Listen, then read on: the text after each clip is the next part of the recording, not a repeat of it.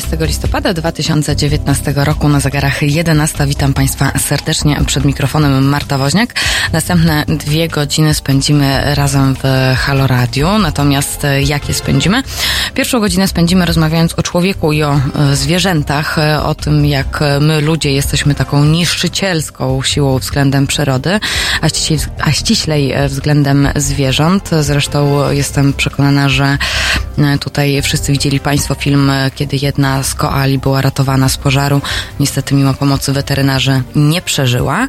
E, natomiast e, i porozmawiamy na ten temat z biologiem, polarnikiem, doktorem Mikołajem Golachowskim. E, natomiast moim kolejnym gościem będzie reporter Miłosz Szymański, który właśnie pracuje nad książką o Mołdawii i odpowie na pytania, czy Mołdawia faktycznie jest krajem winem płynącym.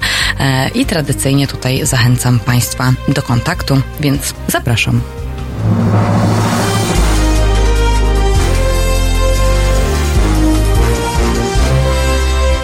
Dzień dobry raz jeszcze. Marta Woźniak z tej strony. Ze mną w studio dr Mikołaj Golachowski. Dzień dobry. I tak, doktor nauk przyrodniczych i polarnik, który bardzo dużo czasu spędza w okolicach podbiegunowych i akurat dzisiejsza pogoda odpowiada. Powiedzmy sobie. Tak, dzisiaj rzeczywiście się zrobiło trochę lepiej niż przykład w czarnie. No przesadzam oczywiście, już od paru tygodni jest mi fajnie. O nie, ja jestem zmarzluchem, ale, ale akurat e, dzisiaj, dzisiaj rozmawiamy o zwierzętach. Tutaj doktor e, Golachowski e, przygląda się też, e, się też im, e, ale nie tylko tym zwierzętom z tych stref bardziej zimnych i chłodnych naszego globu. tak, chciałabym, chciałabym, dlaczego, dlaczego tutaj pana doktora zapraszam do naszego, do, do na naszą kolejną godzinę. Dlatego, że e, zauważyłam, że nawet na naszej haloradiowej grupie e, byli Państwo wstrząśnięci tym, e, co się dzieje w Australii. Pożar. Wiralowym okazał się filmik o koali, która była ratowana. Niestety koala Louis no, no, no nie przeżył. I tak, w takich sytuacjach chyba sobie dopiero przypominamy, że są dzikie zwierzęta, bo koala płacze, e, wydaje takie ludzkie dźwięki, e, ale tych zwierząt, e, które przez, no, przez działalność człowieka w jakiś sposób jest o wiele, o wiele więcej. No i tutaj takie pytanie pierwsze rozgrzewkowe bym powiedziała, czy człowiek jest faktycznie zagrożeniem dla zwierząt? Człowiek ma jak najbardziej prawo żyć na tej planecie. Po pierwsze, jesteśmy też zwierzęciem, więc moglibyśmy mówić człowiek i inne zwierzęta, ale E, ja uważam, że my po prostu nadużywamy e, tego swojego prawa. Mamy prawo tutaj być, jesteśmy częścią ekosystemu, jesteśmy częścią przyrody. Tylko tyle, że bierzemy dla siebie dużo więcej niż nam się właściwie należy. I, i przy okazji e, inne zwierzęta na tym cierpią. Ten przykład Luisa e, faktycznie jest bardzo dramatyczny. Co prawda, oczywiście można powiedzieć, że tak, pożary w Australii to jest absolutnie normalna rzecz. Zresztą e, tamtejsze ekosystemy bez pożarów nawet nie mogłyby istnieć, ale ich skala w ciągu ostatnich lat jest e, bezprecedensowa i te zmiany, które wynikają właśnie ze zmian klimatu są o takiej skali, której wcześniej nie, nie spotykaliśmy.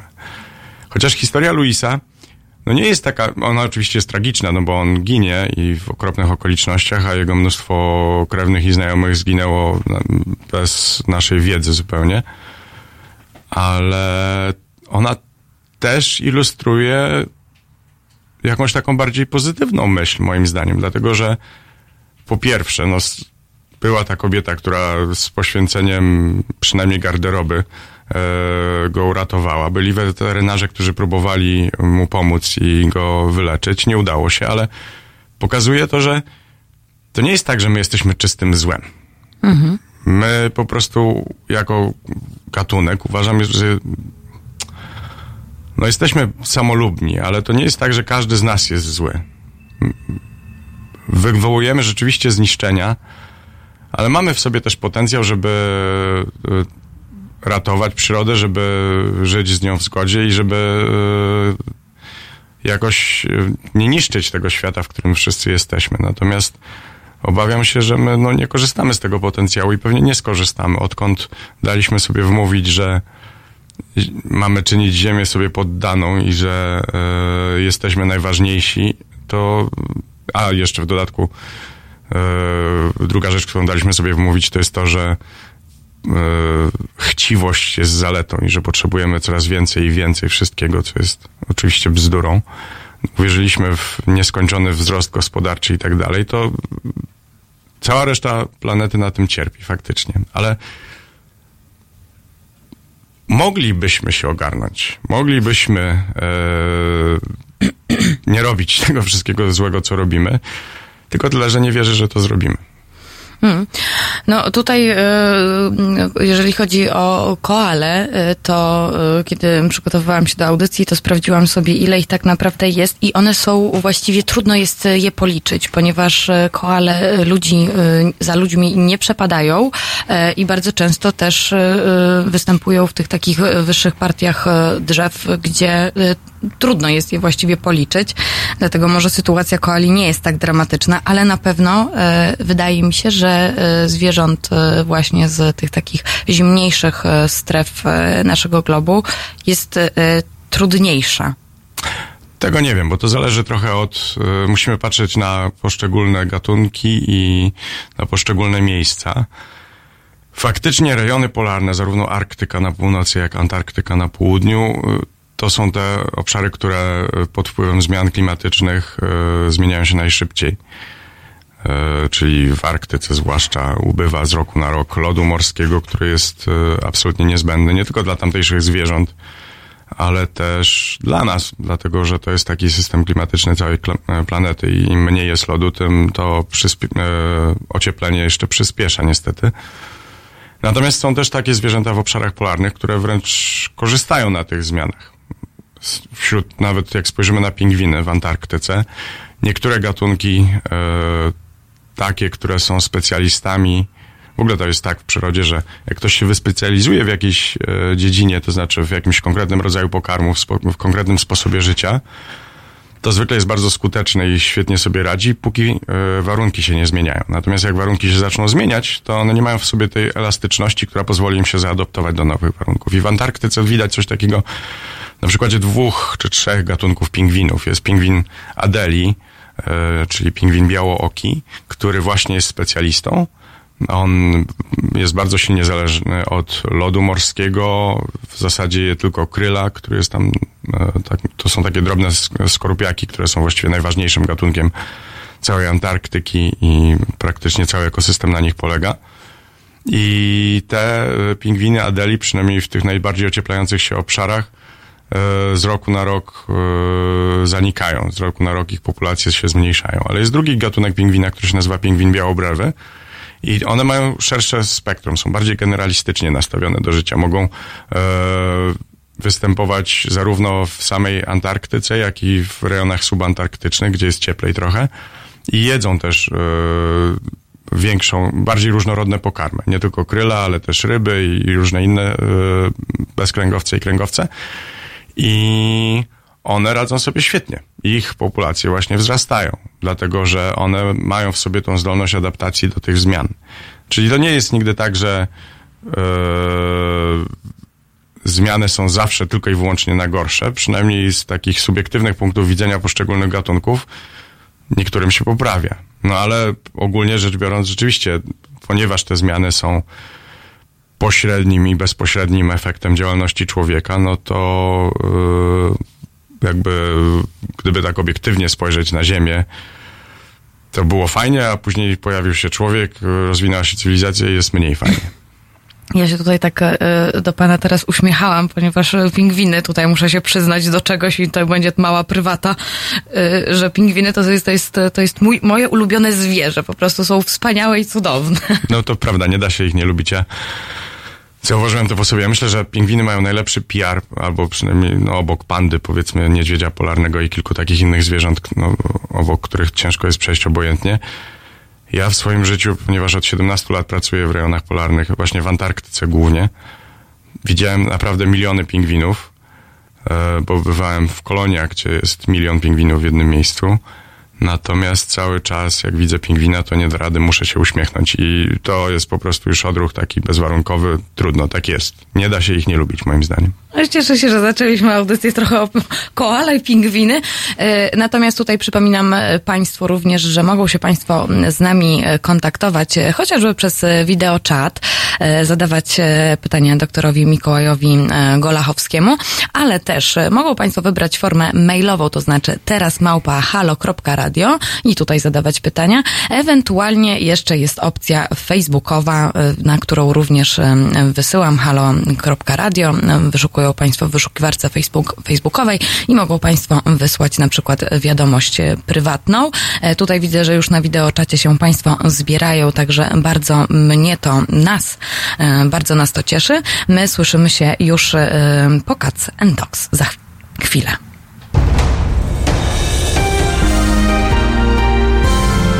W poniedziałek od 21 do 23 telefony od państwa odbiera Jacek Zimnik. Rozmowa, dialog, zrozumienie i żadnej agresji.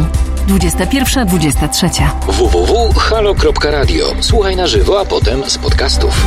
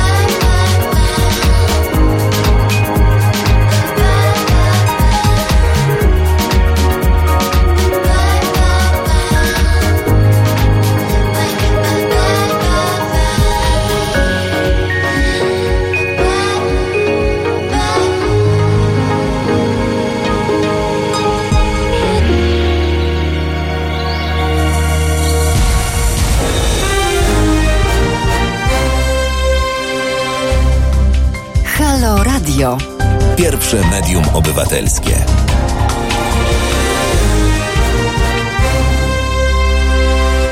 Jeżeli teraz Państwo włączyli Halo Radio, to przypominam, że przed mikrofonem Marta Woźniak i dr Mikołaj Golachowski. Rozmawiamy sobie o o człowieku względem zwierząt, że cierpią, ale też niekoniecznie, bo przecież również w wielu przypadkach pomagamy zwierzętom dzikim i nie tylko. Natomiast pojawiło się pytanie, czy człowiek poluje na pingwiny?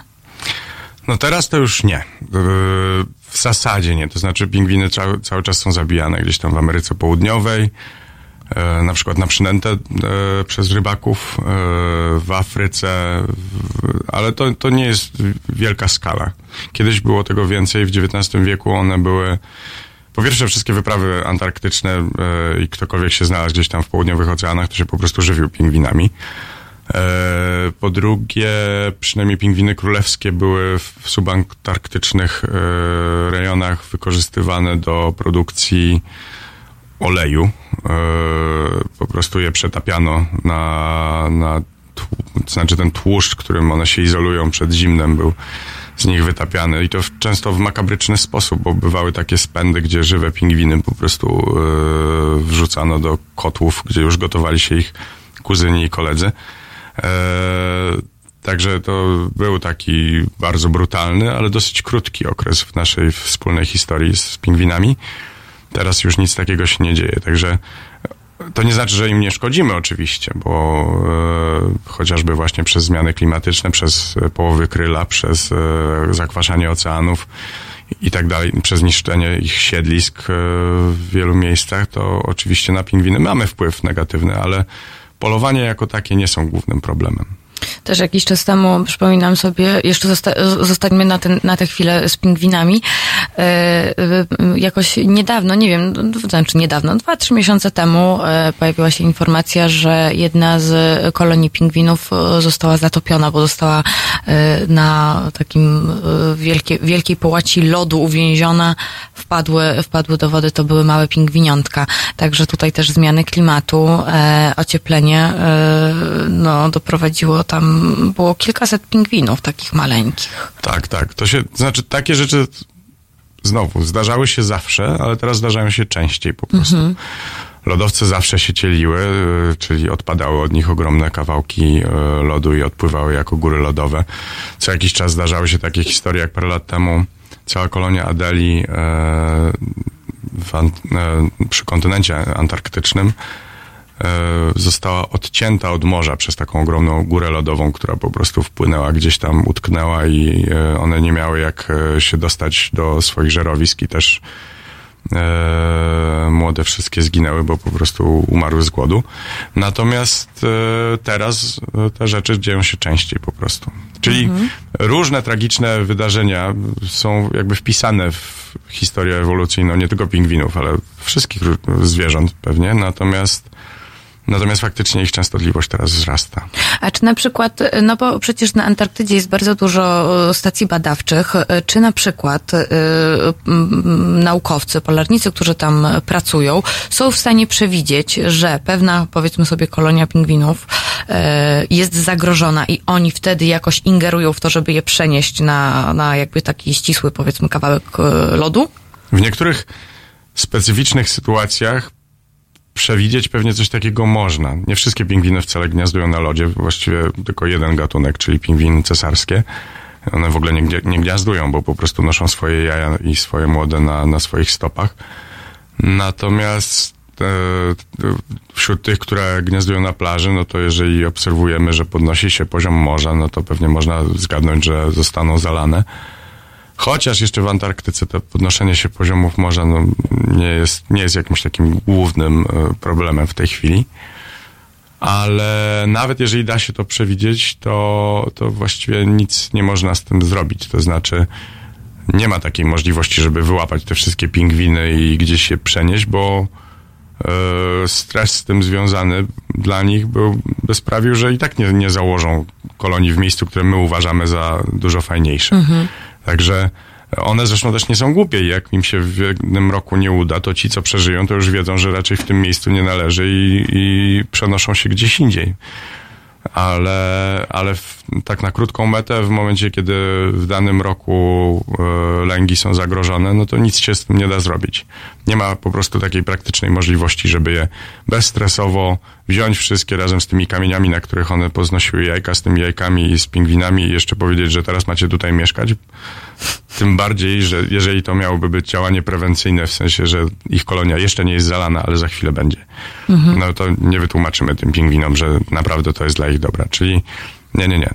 Nie ma co ingerować, pomijając to, że też y, w y, protokołach wszelkich, to znaczy w przepisach międzynarodowych, y, jest taki zapis, że nie możemy ingerować w przyrodę Antarktyki. To jest jeden wielki rezerwat przyrody. Tam określone formy działalności człowieka są jak najbardziej dozwolone, ale bardzo ściśle określone. To znaczy, rzeczywiście są stacje naukowe i naukowcy prowadzący badania, no i jest turystyka.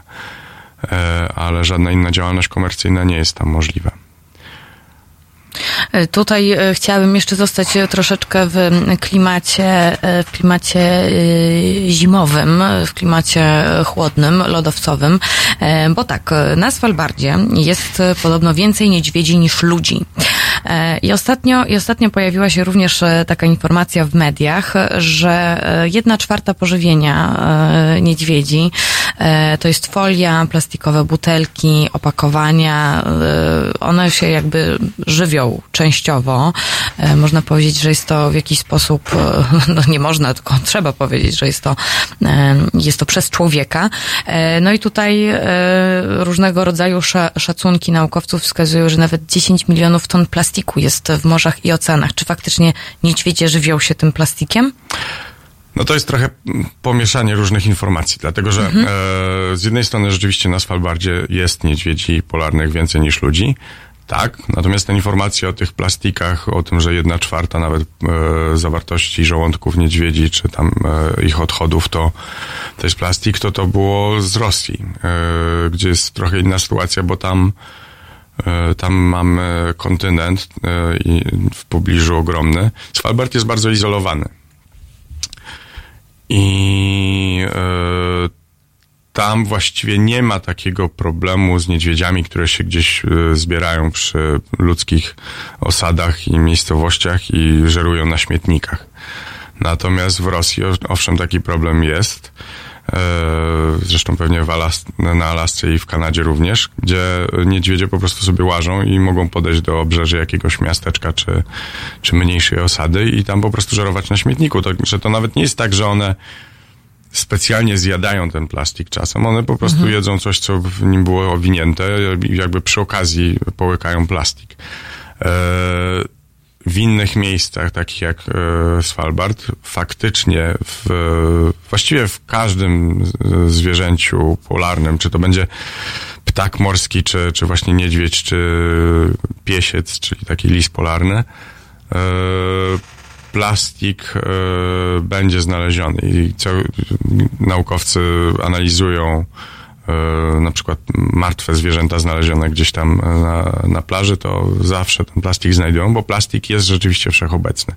On jest e, nawet w takich miejscach, które same go nie produkują, jak chociażby Spitsbergen, mm, plastik dopływa tam wraz z prądami oceanicznymi. Czyli ja, ja tam jestem co roku i co roku zbieramy dziesiątki kilogramów plastikowych śmieci na plażach Svalbardu i to nie są śmieci pochodzące ze Svalbardu, tylko takie, które przypłynęły z zupełnie innych okolic. Ta- Dla mnie takim najbardziej symptomatycznym i charakterystycznym śmieciem był klapek taki y, typu japonka, czy y, no taki gumowy klapek. E, raczej nie jest to obuwie używane w strefach polarnych zbyt intensywnie, natomiast owszem wylądował on w jakiś sposób na, na svalbarskiej plaży przypłynął gdzieś tam z tropików, nie? E, nie wiadomo, czy był specjalnie przez kogoś wyrzucony, czy po prostu zgubiony, ale tak czy siak tam przypłynął. I to jest bardzo poważny problem. Zwierzęta morskie y, są szczególnie na to, y, myślę, narażone, dlatego że, no proszę sobie wyobrazić, jeżeli ktoś jest zwierzęciem lądowym, to przyzwyczajony jest do tego, że e, dookoła no, trzeba wybierać. To znaczy nie, w środowisku znajdują się zarówno rzeczy zdatne do zjedzenia, jak i takie, które się do tego nie nadają, bo są kamienie, są patyki i tak dalej. Natomiast jak to się żeruje w morzu, no to przez całą jego historię ewolucyjną, wszystko co w tym morzu pływało, gdzieś tam po powierzchni, się do jedzenia nadawało. No poza, nie wiem, kawałkami drewna. Mhm. Więc z czym ptaki morskie po prostu automatycznie łykają wszystko, co znajdą. I efekt jest taki, że, że im więcej jest śmieci, tym one więcej tych śmieci łykają i karmią nimi swoje młode i tak dalej. I to jest bardzo poważny problem, bo plastik może sam w sobie nawet nie jest dla nich trujący. On po prostu mechanicznie zapycha im żołądki I, I one głodują, bo mają żołądek wypełniony, nie mo- nawet im się fizycznie nie zmieści tam już więcej pokarmu, który byłby wartościowy, nie są się w stanie tego pozbyć, a przynajmniej nie wszystko i, i po prostu umierają z głodu.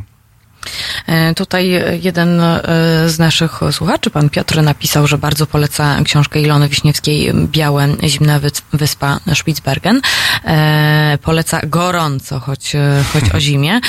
Natomiast na zegarach 11.26 do rozmowy z doktorem Mikołajem Golachowskim wrócimy. Ja tylko Państwu przypominam, że jeżeli teraz Państwo dołączyli do Halo Radia, to chcieliby wiedzieć, o czym wcześniej rozmawialiśmy, to tutaj zachęcam do odsłuchania jutro e, będzie już dostępny na stronie naszej halo.radio podcastu w zakładce audycje i tam na dole jest też taki guzik biały podcasty. E, my słyszymy się już po Robin. O. Dzień dobry, nazywam się Kuba Wątły. Jestem pomysłodawcą projektu Halo Radia, pierwszego w Polsce w pełni profesjonalnego medium dla obywateli. Dla niektórych z Państwa jestem też ojcem dyrektorem, chyba dlatego, że czasami udzielam się w naszych programach nagle i z zaskoczenia. I dobrze, wszak dobre toruńskie wzorce są zawsze w cenie, no poza tym jednym. Pan Rydzyk gromadzi pieniądze, by nas dzielić i z czasem doprowadzić do wojny domowej na tle religijnym. My prosimy natomiast Państwa o wsparcie, by móc z Wami rozmawiać, by wspólnie się uczyć, by tolerancję zastąpiła akceptacja. Zauważyliście, jak różne są te dwa słowa? Akceptujmy siebie i akceptujmy to, że po 30 latach, od 1989 roku, tylko dzięki państwu możemy tworzyć medium bez udziału polityków i nie na pasku korporacji. Pamiętajcie o nas codziennie jeśli chcecie być częścią naszej społeczności, to słuchajcie, oglądajcie, piszcie, mówcie i finansujcie swój obywatelski projekt Halo Radia www.halo.radio ukośnik SOS. Dziękuję w imieniu wszystkich dziennikarzy i swoim własnym. I'm a human being. So do you. My heart can't stop beating. Don't know what to do.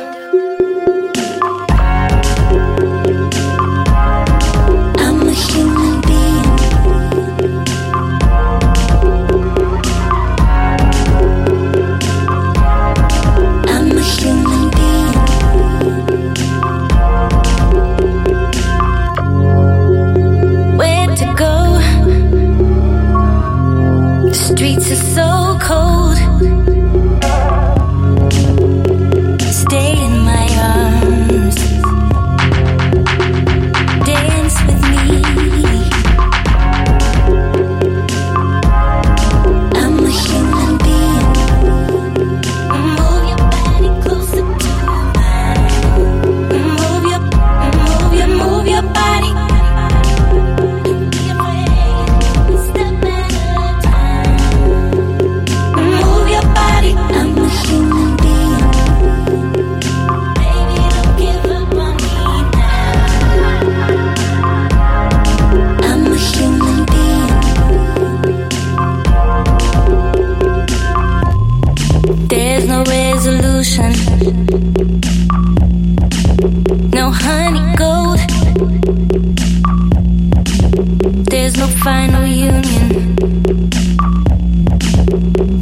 control.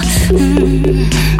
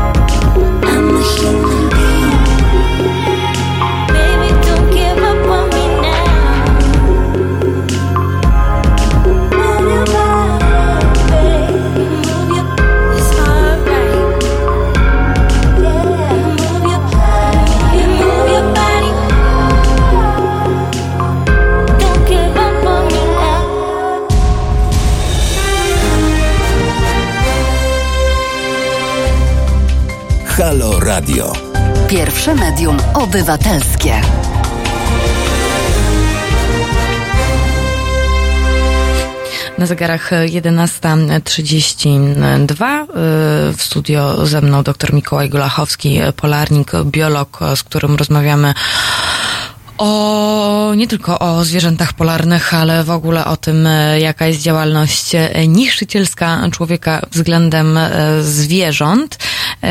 Ja Państwu przypominam, że Halo Radio może funkcjonować tylko i wyłącznie dzięki Państwa wpłatom, Państwa, państwa wsparciu. Dlatego tutaj zachęcam również, że jeżeli Państwu się podoba to, co robimy, lubią Państwo nas słuchać, lubią Państwo nasze dwie sobotnie godziny dookoła świata, to tutaj zachęcam wejść na halo.radio i znaleźć zakładkę, jak można nas wspierać. Będzie nam bardzo, bardzo miło.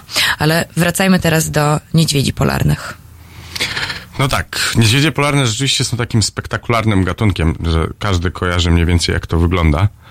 Eee, I one, no niektórzy nie kojarzą. Widziałem kiedyś absolutnie kapitalny filmik, kiedy myśliwym takim e, rdzennym z Afryki. Ktoś pokazał film e, wideo z e, niedźwiedziem polarnym. Oni oczywiście wiedzieli dokładnie, co to są lwy, lamparty i tak dalej. Znają się na drapieżnikach, nie? Mhm. Ale niedźwiedzia polarnego nie widzieli i byli bardzo pod wrażeniem tego, że dookoła jest lód i śnieg oraz zwierzę samo też zrobiło na nich gigantyczne wrażenie, że wow, taka bestia gdzieś tam istnieje i, wszyscy byli tym strasznie podjarani. I niedźwiedź polarny, niezależnie od tego, czy już wcześniej o nim słyszeliśmy, czy nie, faktycznie robi wrażenie. No i też wszyscy w związku z tym wiemy, że e, on jest zagrożony w wyniku zmian klimatycznych. Bo to prawda, bo niedźwiedzie polarne do swojego życia potrzebują zamarzniętego morza dlatego że na lodzie morskim one polują na foki, potem wędrują, przemieszczają się, to jest im niezbędne do przeżycia.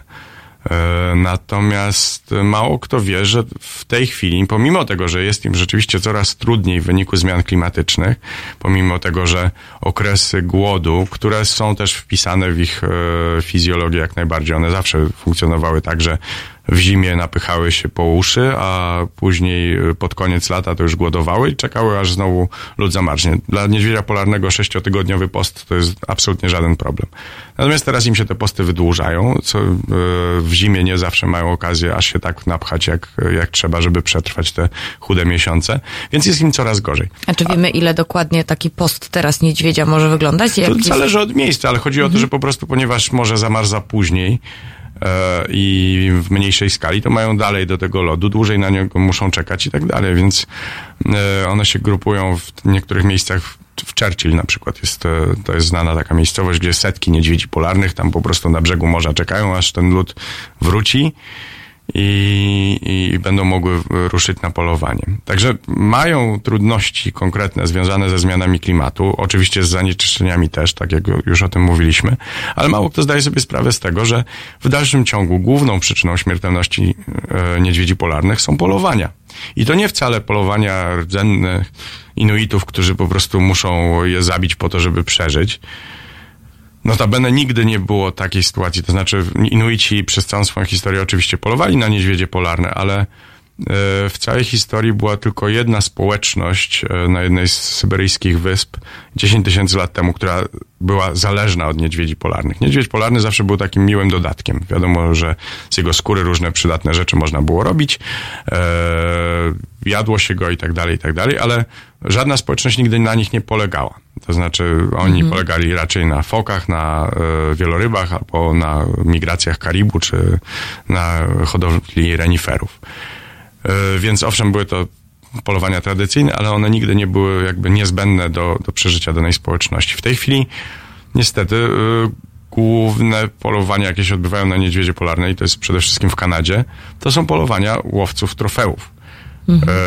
E, dla zabawy. Dla zabawy, dla, dla po, nie wiem, e, podciągnięcia swojego ego i pomyślenia sobie, jakim to jestem fantastycznym facetem, bo potrafię zastrzelić niedźwiedzia. E, żałosne. To jest po prostu łowcy trofeów, to jest moim zdaniem najbardziej żałosna grupa ludzi, z jaką ja, o jakiej ja jestem w stanie pomyśleć.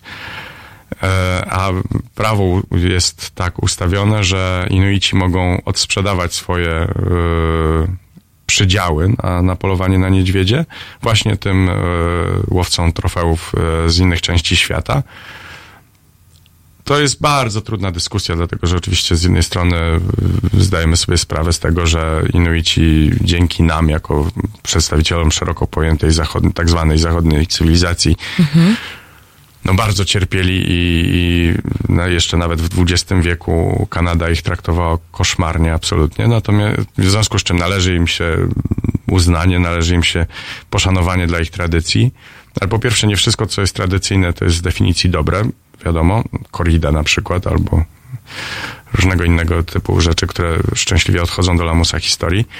E, a po drugie, to jest bardzo nadużywane. To znaczy właśnie to jest tak, że faktycznie niektórzy Inuici na tym korzystają, że sprzedadzą te licencje, dlatego że to oni później pracują jako przewodnicy i prowadzą tego łowcę trofeum do, do tego niedźwiedzia, żeby go zastrzelił. Ale społeczności inuickie jako takie niewiele z tego mają, tylko kilka mhm. specyficznych firm, zresztą na oku e, właścicielami ich są ludzie z południa. I to jest moim zdaniem skandal mamy ten ikoniczny gatunek, który i tak ciężko ma w tej chwili, to znaczy i tak e, cierpi w wyniku zmian klimatycznych, ale jeszcze do niego strzelamy i to, i to dla przyjemności. Dla mnie to jest absolutnie chore i niedopuszczalne. Jakie jest e, Państwa zdanie w tej kwestii? Tutaj e, zachęcam do wideoczatu na YouTubie, zachęcam do kontaktu telefonicznego 22 39 059 22. Można też do nas pisać mailowo teraz małpa halo.radio albo na Facebooku przez wiadomość prywatną. E, pytania do Mikołaja Golachowskiego są jak najbardziej wskazane. E, natomiast tutaj widzę, że e, na wideoczacie naszym zbiera się coraz więcej osób. Między innymi jest pani Urszula, która pozdrawia z Gorzowa. Jest też pan Piotr, jest Elutek, jest Łukasz, także tutaj zachęcamy do kontaktu, do pytań do doktora Golachowskiego. E, czy niedźwiedzie polarne e, mogą wyginąć za naszego życia? Wszystko może wyginąć za naszego życia, bo to nie wiadomo, jak się te zmiany klimatyczne i w ogóle e, stan Ziemi będzie zmieniał w najbliższej przyszłości. Natomiast według obecnych trendów naukowcy szacują, że tak w ciągu 50 lat ich populacja pewnie będzie zredukowana do jakiejś jednej trzeciej stanu, który mamy w chwili obecnej. Czyli może jeszcze nie wyginą, ale znikną z, z wielu obszarów, w których w tej chwili występują. E, tutaj e, akurat chciałabym zrobić taki wielki przeskok do ciepła, e, no, ponieważ też całkiem niedawno pojawiła się informacja o śmierci ostatniej samicy nosorożca sumatrzańskiego w Malezji, która pokazała, jak bardzo kruchy jest ten gatunek.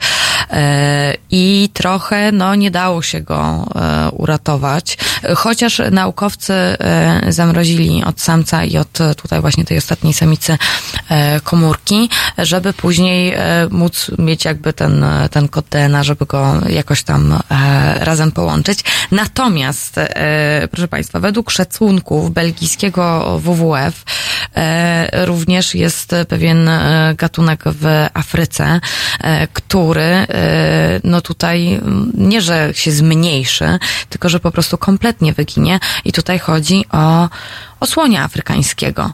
Czy, e, czy, czy to, to brzmi strasznie przerażająco, że naszym dzieciom będziemy mówić, że było coś takiego jak słoń. Tak, albo że było coś takiego jak tygrys czy nosorożec. To ja sobie tego nie wyobrażam, zwłaszcza e, odkąd mam córkę. Ona ma w tej chwili 7 lat i, i co jakiś czas mnie doganiają takie depresyjne myśli na ten temat, że co ja mam jej o świecie powiedzieć i jak ja mam jej spojrzeć w oczy, e, opisując tego typu gatunki. Faktycznie ze słoniami trendy są bardzo przerażające. E, słoń afrykański jako gatunek nie wyginie, dlatego że mamy ich mnóstwo w ogrodach zoologicznych, ale e, w stanie dzikim faktycznie sytuacja robi się coraz bardziej dramatyczna. One giną nie tylko z rąk kłusowników i są e, po prostu celowo zabijane, ale głównym problemem jest zmniejszanie się areałów ich występowania, zmniejszanie się środowisk, które, e, w których one mogą po prostu żyć. Wraz z przyrostem liczby ludności, z wycinaniem kolejnych lasów, coraz częściej słonie popadają w konflikt z człowiekiem, dlatego że po prostu my wkraczamy na ich e, Terytorium. terytorium. Więc one też no, głupie nie są, nie? I jak mają do wyboru jakiś nędzny lasek, w którym się miały schronić, albo e, pola, gdzie jest pełno e, smacznego jedzenia, no to w, pewnie, że wchodzą na te pola. No i też tym ludziom, którzy tam są, trudno się dziwić, że im się to nie podoba, bo to, oni uważają, że to jest ich jedzenie. Więc konflikty są po prostu nieuniknione i no, ja nie wiem, jak będzie ze słoniami, ale faktycznie wygląda to bardzo ponuro. E, Tutaj zachęcam Państwa cały czas do kontaktu. E, Jeden z naszych słuchaczy, pan Piotr, napisał, że polowania dla sportu muszą być zabronione generalnie, natomiast e, inny nasz słuchacz napisał lub napisała, bo to tutaj ma nick akurat dziadek, babcia, polowania to patologia. Do naszej rozmowy wrócimy już za chwilę, natomiast teraz Skubas. W poniedziałek O poranku między siódmą a dziesiątą budzi Państwa dziennikarz i aktywista obywatelski Roman Kurkiewicz, którego serce od samego rana bije po lewej stronie. Halo Poranek od siódmej do dziesiątej. www.halo.radio. Słuchaj na żywo, a potem z podcastów.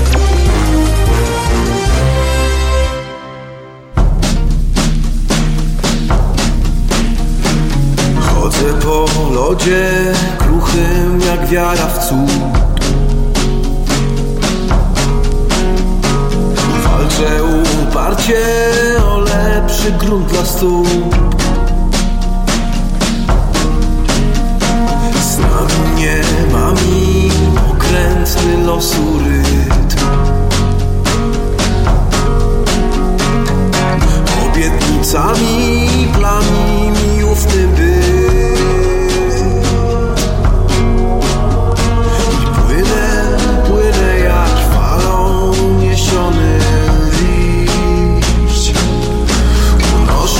się jak ponad szosą przydrożnym bytem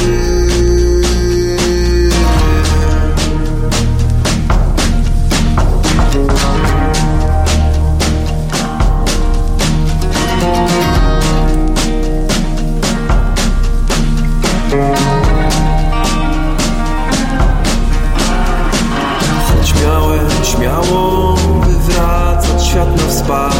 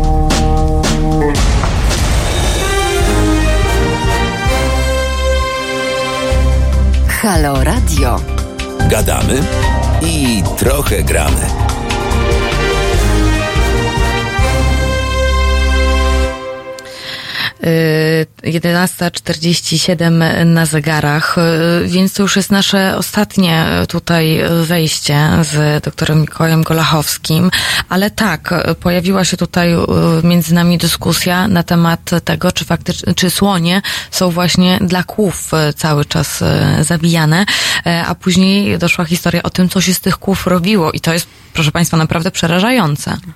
Nie wiem, czy to jest przerażające. To znaczy, po pierwsze, tak jak powiedziałem tutaj poza anteną, myślę, że w tej chwili yy, kość słoniowa jako taka chyba nie jest głównym zagrożeniem, to znaczy popyt na kość słoniową jest głównym zagrożeniem dla słoni. To znacznie bardziej e, im doskwiera to, że po prostu coraz bardziej im się kurczy e, miejsce, przestrzeń życiowa. E, ale faktycznie kiedyś kość słoniowa była wykorzystywana nie tylko do robienia ozdób, ale też do robienia kuli bilardowych, e, klawiszy do fortepianu i tak dalej, i tak dalej. E, musimy pamiętać o tym, że zanim opracowano sztuczne tworzywa, takie jak plastiki, no to jakieś tam materiały musiały być wykorzystywane i, i po prostu na inne zwierzęta, ja cały czas podkreślam, że my też jesteśmy zwierzętami, patrzyliśmy jako na, na taki zasób, no i jako źródło konkretnych e, materiałów. Akurat kość słoniowa okazała się jednym z tych materiałów, które bardzo się ludziom przydawały. Na tej samej zasadzie wieloryby były niemal wymordowane w XX wieku i wcześniej e, ze względu na po pierwsze fishbin, czy właściwie nie, po pierwsze tłuszcz, a po drugie fishbiny, bo z tych rzeczy robiono konkretne produkty. E, sęk w tym, że teraz po pierwsze wiemy więcej niż ludzie jeszcze 100 lat temu, e, zarówno o samych zwierzętach, coraz bardziej rozumiemy, jak to bardzo są. E, że, że właściwie jesteśmy wszyscy tacy sami. To znaczy, różnice między nami a innymi zwierzętami nie mają charakteru jakościowego, tylko ilościowy. One są takie same jak my, tylko trochę bardziej w jedną stronę, albo my jesteśmy trochę bardziej w jakąś inną stronę i tak dalej, ale wszystkie cechy, które u siebie znajdziemy, to możemy znaleźć u, u różnorodnych innych zwierząt. Więc yy, jakby coraz większa jest ta świadomość etyczna, że mordowanie kogoś takiego y, dlatego, że chcemy sobie z jego zębów zrobić kulę bilardową do rozrywki, to raczej jest nie fair. Mm, po drugie, oczywiście środowisko nam się, y, się, zmienia i w tej chwili po prostu już tych słoni nie ma tyle, ile było kiedyś, tych drzew nie ma tyle, ile było kiedyś i tak dalej, i tak dalej. Wielorybów nie ma tyle, ile było kiedyś, chociaż powoli się odbudowują właśnie dlatego, że przestaliśmy na nie polować. Mhm. E, a przynajmniej większość ludzkości przestała. E, czyli wiemy więcej zarówno o samych zwierzętach jako takich, że, że naprawdę niewiele nas od nich różni, że jesteśmy jak najbardziej częścią tego zwierzęcego świata i po prostu należy im się szacunek. Oprócz tego też widzimy zmiany w środowisku konkretne. No a po trzecie też wynaleźliśmy materiały, które z powodzeniem mogą zastąpić e, produkty wcześniej uzyskiwane ze zwierząt. Także przypadku słoni nie wiem, czy, czy w tej chwili kość słoniowa jest głównym ich problemem. Podejrzewam, że już nie. Mm. To znaczy, to tak trochę, to tak trochę brzmi, że y, jakby te populacje się zmniejszają y, dzikich zwierząt, że ich terytorium jest ograniczone ale że nie jest tak źle. To znaczy, brzmi pan tak dość optymistycznie. Nie, nie, nie. Jeżeli no, brzmi optymistycznie, takie... to niechcący i przepraszam. W ogóle nie jestem optymistą. Myślę, że myślę, że problem polega na tym, że my naprawdę jako ludzkość jesteśmy przekonani o swojej wyjątkowości. W pewnym sensie jesteśmy wyjątkowi. To dlatego my teraz siedzimy w studio i rozmawiamy o innych zwierzętach. Prawdopodobnie słonie w tej chwili nie mają podobnej rozmowy na nasz temat, a jakby miały, to bym wolał się nie wiedzieć, co o nas myślą, bo myślę, że nie mają najlepszego zdania. E, natomiast e, no nie sądzę. Myślę, że w tej pogoni za e, ciągłą konsumpcją, no wczoraj była kulminacja tego w postaci Czarnego Piątku. My się nie opamiętamy na czas i jeżeli brzmi optymistycznie, to niechcący, niestety. A propos tego, że wczoraj był Czarny Piątek, to również wczoraj był e, młodzieżowy strajk klimatyczny e, i tutaj jeden z naszych słuchaczy bądź e, słucha, słuchaczka, bo trudno mi ustalić, kim jest, kim jest na naszym wideoczacie YouTube'owym Dziadek Babcia, napisano, spotyka się pan z młodzieżą, jeżeli ma się coś zmienić, trzeba do nich dotrzeć. Tak, ja bardzo chętnie się spotykam z młodzieżą, często jestem zapraszany do różnego rodzaju szkół, nawet do przedszkoli. Opowiadam im o zwierzołkach, bo, bo po prostu mnie to pasjonuje. Jednocześnie bardzo lubię też rozmawiać z młodymi ludźmi. I, I czy oni, oni, oni mają świadomość? Och, ogromną. Mhm. Je, właściwie to jest chyba jedyne źródło mojego takiego bardzo nieśmiałego optymizmu, że widzę, że dzieciaki są od nas po prostu mądrzejsze dużo, że te, na przykład ci, którzy chodzą na te strajki klimatyczne, no to to są absolutnie fantastyczni ludzie, ja ich popieram całym sercem. Gretę Thunberg uwielbiam, uważam ją za najważniejszą postać XXI wieku. Natomiast Obawiam się, że jest po prostu za późno już. Cudownie, że oni się ogarniają, natomiast to my powinniśmy się byli ogarnąć. E, kilkadziesiąt lat temu przemysł zarówno e, węglowy, jak i paliwowy e, już w latach 70. i nawet w 60. wiedzieli, że wydobycie węgla i, ropy naftowej i coraz większe ich zużycie będzie wpływało na klimat. Wiedzieli dokładnie, jakie to będą, jaki to będzie wpływ. Mm, niedawno nawet widziałem taką relację chyba z Kongresu Amerykańskiego, gdzie e, opowiadał jeden z naukowców z firmy Exxon o, o ich e, przewidywaniach dotyczących zmian klimatycznych. I w latach 70. oni byli na tyle e, dobrymi naukowcami, ci, którzy pracowali do, do, dla Exxona, że przewidzieli bardzo akuratnie e, to, jak będzie wyglądał klimat w tej chwili. E, co nie zmienia faktu, że chciwość oczywiście zwyciężyła. Tym naukowcom w większości zamknięto twarz i e, dla e, nieustannego zysku wszystkie te informacje były ignorowane. Także nawet pani czy ja nie powinniśmy się czuć tak bardzo winni, bo owszem, to może nasze i e, starsze pokolenia doprowadziły do tego zniszczenia, ale to nie, byli, nie były całe pokolenia jako takie, mhm. tylko to byli konkretni ludzie, którzy po prostu cynicznie i w obrzydliwy sposób tą planetę zniszczyli dla własnych zysków.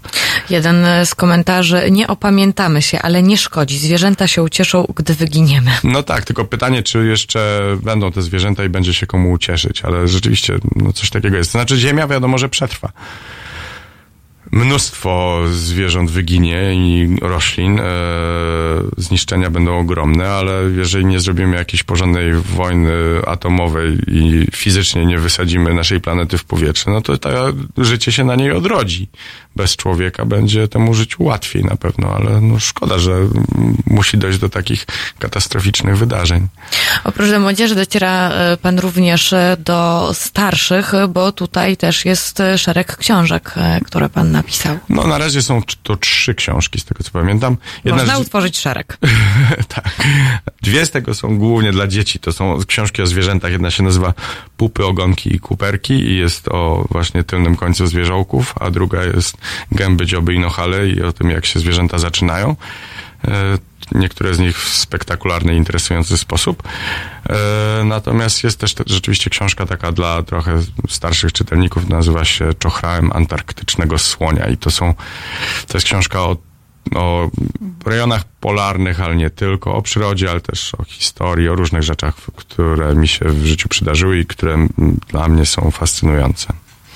E, to tak, tutaj, tutaj zachęcam e, do sięgnięcia e, po książki doktora, jeżeli są Państwo zainteresowani tematem. Natomiast my musimy już lecieć dalej. Przenosimy się za chwilę do Mołdawii. Bardzo dziękuję za nasze wspólne spotkanie. Dziękuję za zaproszenie. Ja za przyjęcie zaproszenia.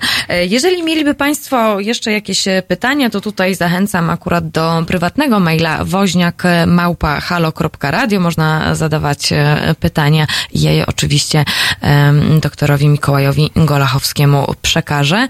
E, Natomiast e, my słyszymy się już za moment. E, teraz Kamp, a za chwilę Miłosz Szypański, Szymański i Mołdawia.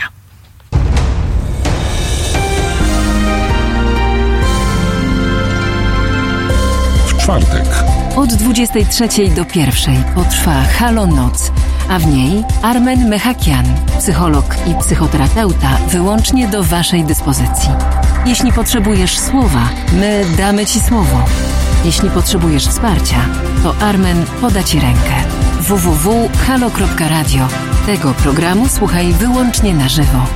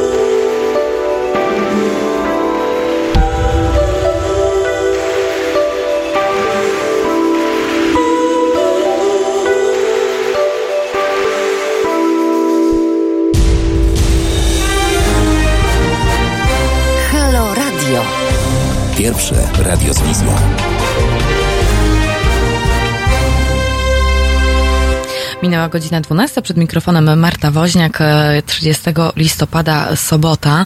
E, Ja Państwu przypominam, że Halo Radio mogą Państwo e, wspierać e, wchodząc na przykład na stronę internetową halo.radio e, i tam w zakładce, e, w odpowiedniej zakładce mogą Państwo znaleźć e, metody, jak można nas wspierać. Tutaj oczywiście e, ja odwołuję się do, do wpłat, bo tylko tak funkcjonujemy. Nie jesteśmy przez nikogo sponsorowani, jesteśmy medium, niezależnym medium obywatelskim. Więc tyle wstępem. Jeżeli chcieliby Państwo, jeżeli dopiero teraz Państwo dołączyli do Halo Radia, to tutaj przypominam również, że e, tą godzinę wcześniejszą, e, gdzie rozmawialiśmy e, z doktorem Mikołajem Golachowskim, polarnikiem i biologiem o zwierzętach, o gatunkach, o wymieraniu, o działalności niszczycielskiej człowieka. Tutaj jutro z pewnością będą mogli Państwo odsłuchać podcast tej rozmowy. Natomiast e, teraz już e, jesteśmy trochę w innych klimatach, chociaż o ekologii też będzie, o, o, o- o, problemach e, takich ekolo, ekologiczno, nie wiem czy klimatycznych, ale na pewno o problemach ekologicznych będzie, bo ze mną jest w studio reporter Miłosz Szymański. Witam Cię serdecznie. Dzień dobry Państwu i dzień dobry Pani. Miłosz. Miłosz jest konsultantem IT, w przyszłości był mechanikiem okrętowym, także zwiedził kawał świata, proszę Państwa. To są niezliczone, niesamowite opowieści. E, Natomiast tak, Ty widziałeś kawał świata. E, Jeden ze swoich tekstów e, pisałeś o tym, jak poszukiwałeś swoich korzeni w Brazylii, a wybierasz Mołdawię. Dlaczego Mołdawia? A co wiesz o Mołdawii? Ja, słuchaj, właściwie to nic. Wiem tyle, Dokładnie. że wiem tyle, że y, jest to kraj, y, którego w Unii Europejskiej nie ma. Y, Wiem, że jest to kraj, który ma, będzie. który ma dwóch sąsiadów. Jest to Rumunia i Ukraina, ponieważ jest tak pomiędzy nimi, że jest wielkości mniej więcej województwa mazowieckiego. Jak tak sobie porównałam, jak to mniej Tak. więcej wygląda. Albo Wielkopolskiego. Ja porównuję do Wielkopolskiego, bo zarówno ludnością, jak i powierzchnią jest to identyczna sprawa. Licząc o- oficjalnie mieszkających ludzi, a tak naprawdę dużo z nich już wyjechało na emigrację zarobkową. Natomiast Mołdawia mi się wzięła stąd, że w 2010 roku byłem na wolontariacie, który polegał na tym, że na obozie letnim dla dzieci z Rosji, na Krymie, wtedy jeszcze ukraińskim, uczyłem ich angielskiego. I e, byłem tam wolontariuszem i tam byli wolontariusze z całego świata. Były dwie dziewczyny z Mołdawii. I okazało się, wtedy do mnie doszło, ja byłem świadom istnienia takiego kraju.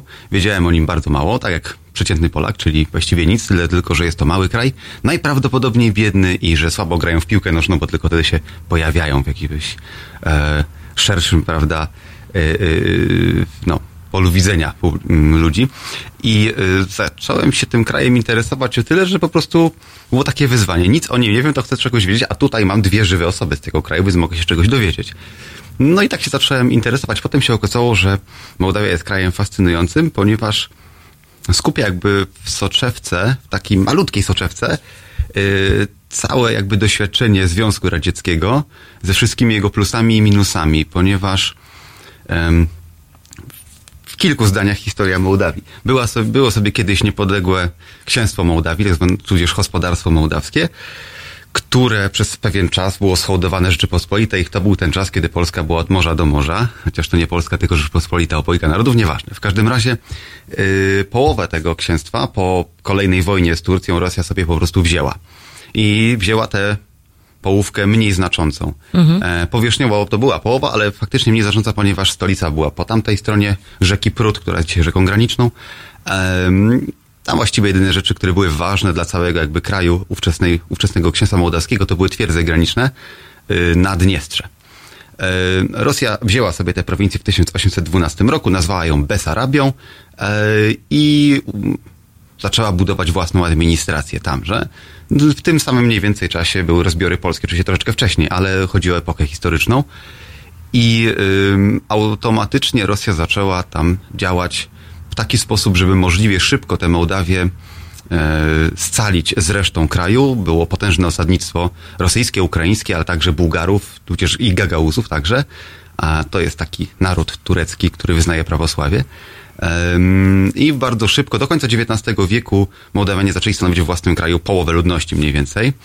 Potem przyszedł Związek Radziecki, przed którym Mołdawia uciekła, ponieważ e, ogłosiła niepodległość i zjednoczyła się z Rumunią. Potem przyszła druga wojna światowa, kiedy na mocy paktu Ribbentrop-Mołotow Rosja, czy Związek Radziecki wziął sobie z powrotem tę Mołdawię.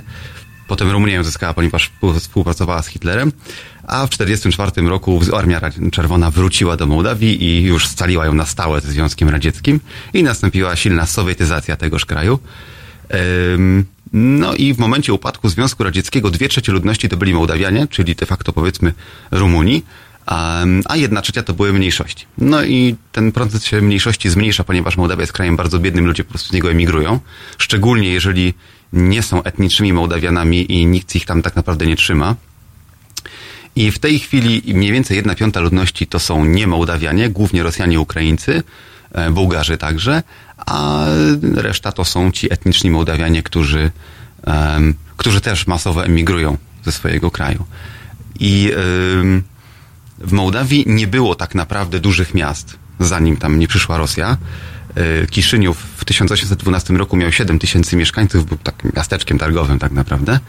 Um, w momencie upadku Związku Radzieckiego miał 750 tysięcy ludzi, był wielkości Łodzi powiedzmy. I tak jak Łódź się kurczy, tak samo kurczy się Kiszyniów, ale nie tak szybko. Ym, więc wszystko, co jest nowoczesnego w Mołdawii, jest to spuścizna, spuścizna Związku Radzieckiego tak naprawdę. Bloki, fabryki, drogi, infrastruktura, ta infrastruktura się rozpada, bo nikt nią nie inwestuje tak swoją drogą. Więc wszystko, co zostało jakby zbudowane i się utrzymało do dziś w Mołdawii, było w latach 70. i 80., kiedy em, były trochę wielkie programy pierwszego sekretarza, prawda, Leonida Breżniewa, y, który Mołdawię bardzo lubił, ponieważ w 50 roku był pierwszym sekretarzem Mołdawskiej Partii Komunistycznej i od tego stanowiska zaczęła się jego wielka kariera polityczna, prawda.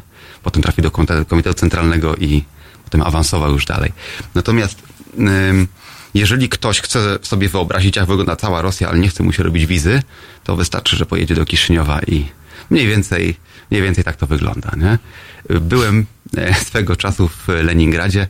Mówię Leningrad, ponieważ jak się wpływa statkiem do portu petersburskiego, to jest wielki pomnikonapis Leningrad. Ym, więc Niewski Prospekt robi wrażenie, pałac zimowy, wszystko to, co jest w przewodnikach, to jest to wspaniałe imponujące. Natomiast zrobiłem sobie pros- prosty eksperyment, wsiedliśmy z kolegą w autobus na Niewskim Prospekcie i stwierdziliśmy, że jedziemy 20 minut w dowolną stronę, dowolny pierwszy autobus, jaki podjedzie. No i faktycznie po 20 minutach wylądowaliśmy na nieskoń- nieko- niekończącym się blokowisku.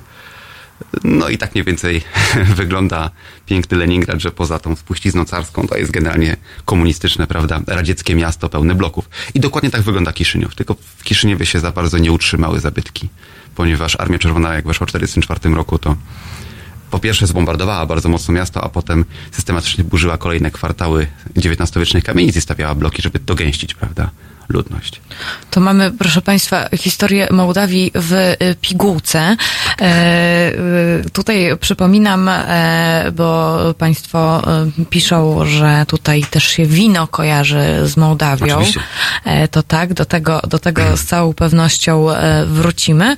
E, Natomiast e, tutaj również są pewne sugestie i to bardziej do mnie niż do ciebie a propos, a propos zrobienia audycji o ludziach Antarktydy czy o ludach Afryki. E, Więc proszę Państwa, no nie do końca o ludziach e, była nasza wcześniejsza godzina, e, natomiast o zwierzętach, ale tutaj również wiele ciekawych rzeczy Mikołaj Golachowski opowiadał. Dlatego jutro tutaj odsyłam Państwa do podcastu, jeżeli są Państwo zainteresowani też innymi wcześniejszymi audycjami, które, które w sobotę prowadzę, to tutaj również zachęcam na halo.radio, zakładka audycje i zakładka podcasty, więc tam sobie można to wszystko znaleźć. E, My z Miłoszem Szymańskim, reporterem o Mołdawii, e, powiemy sobie trochę więcej już za moment, skoro już mamy wszystko w pigułce, co to jest, co to jest za kraj. Natomiast teraz e, Micromusic.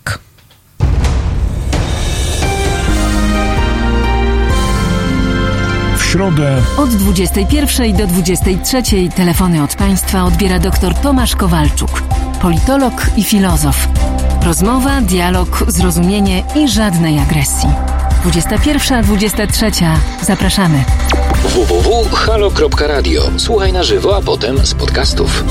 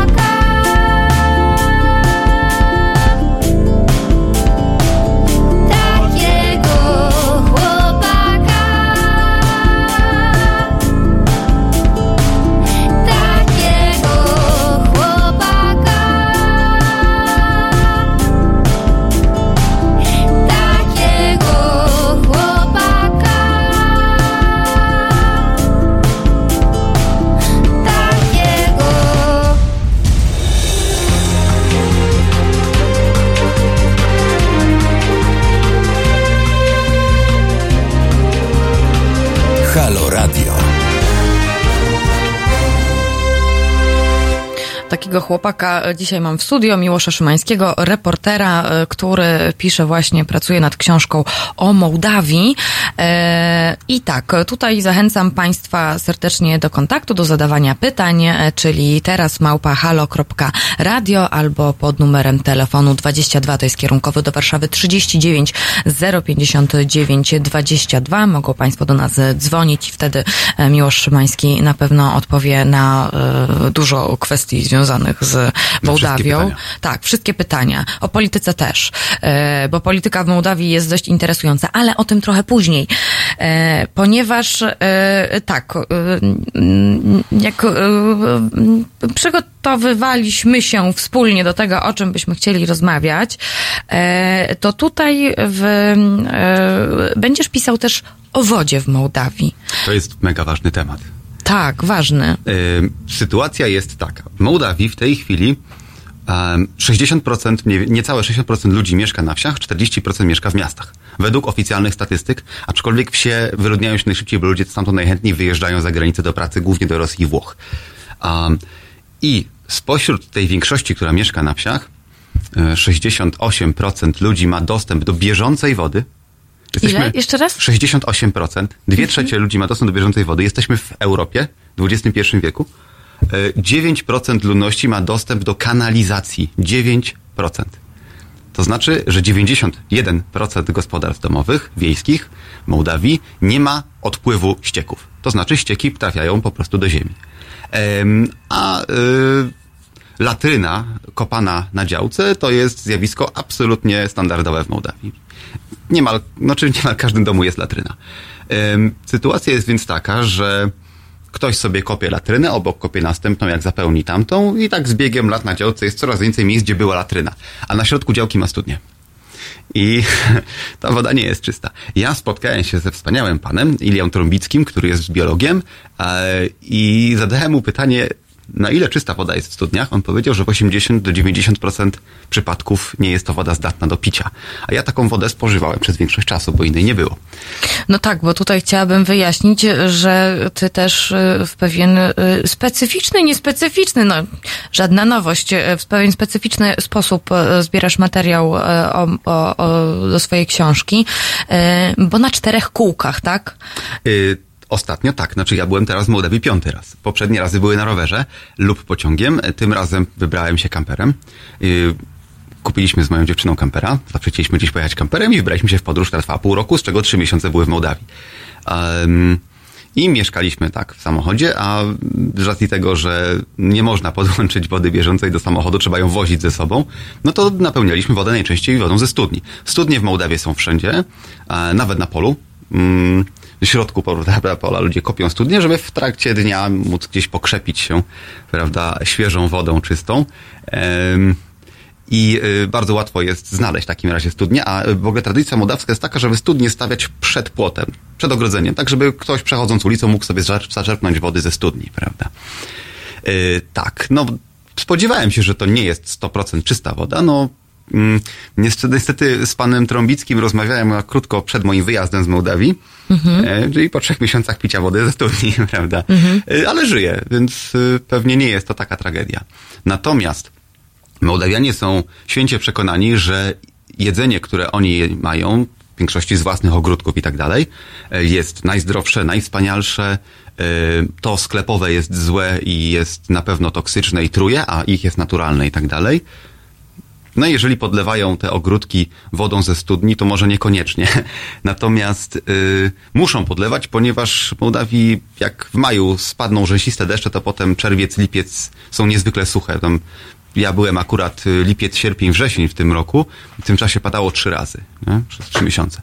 Także jest dosyć sucho y, i trzeba nawadniać wodą z rzeki bądź ze studni. Rzeki też są w fatalnym stanie.